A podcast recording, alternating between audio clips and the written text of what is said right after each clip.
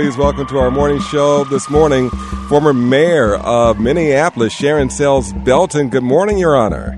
Good morning. How are you today? Unbelievable. And you're encouraging people to stand up and be counted in a very important way. About the importance of the uh, 2020 census. Uh, as you know, um, every year uh, the United States government uh, canvasses the uh, nation to get an accurate and complete count of who's in the country. We're not looking for citizens, they're just looking for information about who's here. And it matters for them to get a complete count. And there's some really good benefits to being counted that really trickle down to neighborhoods. Absolutely. I mean, right now, everybody is acutely aware of the disparities that exist in our own state here in Minnesota. And the thing about the census is the census is an opportunity for us to get good information, and maybe that information will result in federal aid to our city to help us with issues like housing, to help with issues like education, healthcare, roads, bridges, infrastructure that helps our communities grow stronger. And so it's really important to get that complete count because if we're undercounted, that means uh, the amount of resources that we're going to get from the federal government in aid might be reduced. And this is not a time for us uh, to not get as much resources as we need in our communities. Everyone, we're talking with former Mayor Sharon Sayles Belton. We're talking about the U.S. Census. Sharon, you know there are some people that I that I know of that are a little apprehensive about doing the, the census at all. Why do you think that's the case? Well, first, I want to just underscore the fact that the census, participating in the census, is easy and it's safe. Number one, there's no questions whatsoever that are being asked about citizenship. Mm-hmm. There are no questions about I need your social security number. Mm-hmm. There are no questions about income. I know sometimes it might be intimidating, particularly in this environment with the pandemic, for people to be knocking on your door asking you for information. But the information they're asking for is straight up simple. Number one, I want your age, your name, your age, your sex, your race, your ethnicity, and I really want the complete number of people that are living in the home.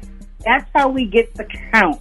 And so I know people are, you know, intimidated, you know, by strangers knocking on their door, questioning, you know, um, them about some important and sometimes people consider to be, you know, private information but we're just looking for name, age, sex, race, and the number of people who are living in your home.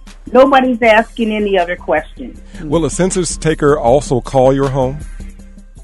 You know, here's the thing about the census uh, taker. Right now, we're in the phase, you know, of the uh, census uh, where people are knocking on the doors.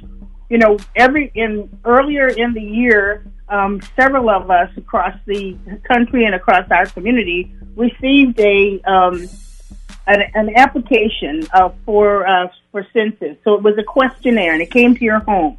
But there are a lot of people who didn't, you know, get one in their home because maybe they moved, or you know, maybe their status just didn't give that create that opportunity. So there are things that people can do if you didn't get a questionnaire at home. You can go online, simply go online and visit 2020 census.gov and you can fill it out. So go anywhere. You can use your phone actually, you Freddie, and just pick up your phone and just go to uh, 2020census.gov. Put it in your browser and it'll open up and you can fill it out right in the comfort of your own home. Or you can call. You can call. I'm going to ask people to take out a pencil or a pen right now. If you haven't completed the census, take the, a pen out right now and write this number down. Eight four four three three zero twenty twenty. Now people can call that number. They can call that number from 6 a.m. in the morning to 1 uh, a.m. at night. So if you're working the third shift of the day, you know, or the first one, there's a time that somebody is going to be at the end of that line and can take your information. And guess what? They do it seven days a week. When is the deadline? When do we have to have all this information completed, Your Honor? Okay, I am so glad that you asked that particular question because time is ticking.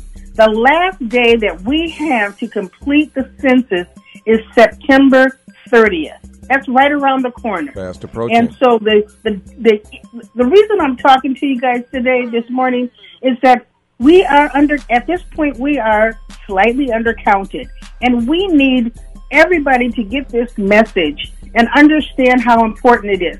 You know, there's one thing that you didn't ask, Freddie, that I would really like to share with you guys, and that is that um, the census also um, dictates and formulates our representation in Congress.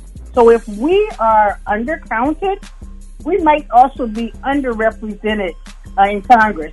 And everybody listening knows, just like me, that we need our voices heard, not only in City Hall, but at the state capitol and at our nation's capital.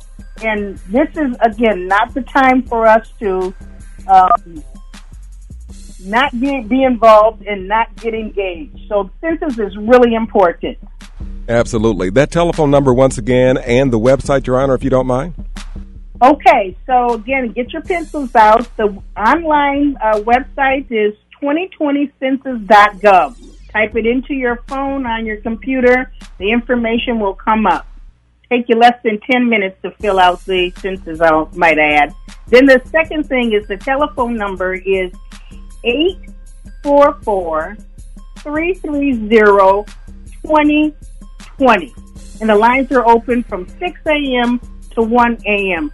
This is critically important. And you know what? Our well being as a community is at stake. So, everybody listening to this message, check with all your friends and your relatives and ask them, did you fill out the census? And then help them walk through these steps. That's some very important words, and I can't thank you enough for being with us and sharing that with our audience this morning. And we'll keep talking about it until the deadline. Sharon Sayles Belton, I can't thank you enough for being with us and sharing about the U.S. Census count on KMOJ. Thank you, thank you so much, and you guys have a great day and stay safe.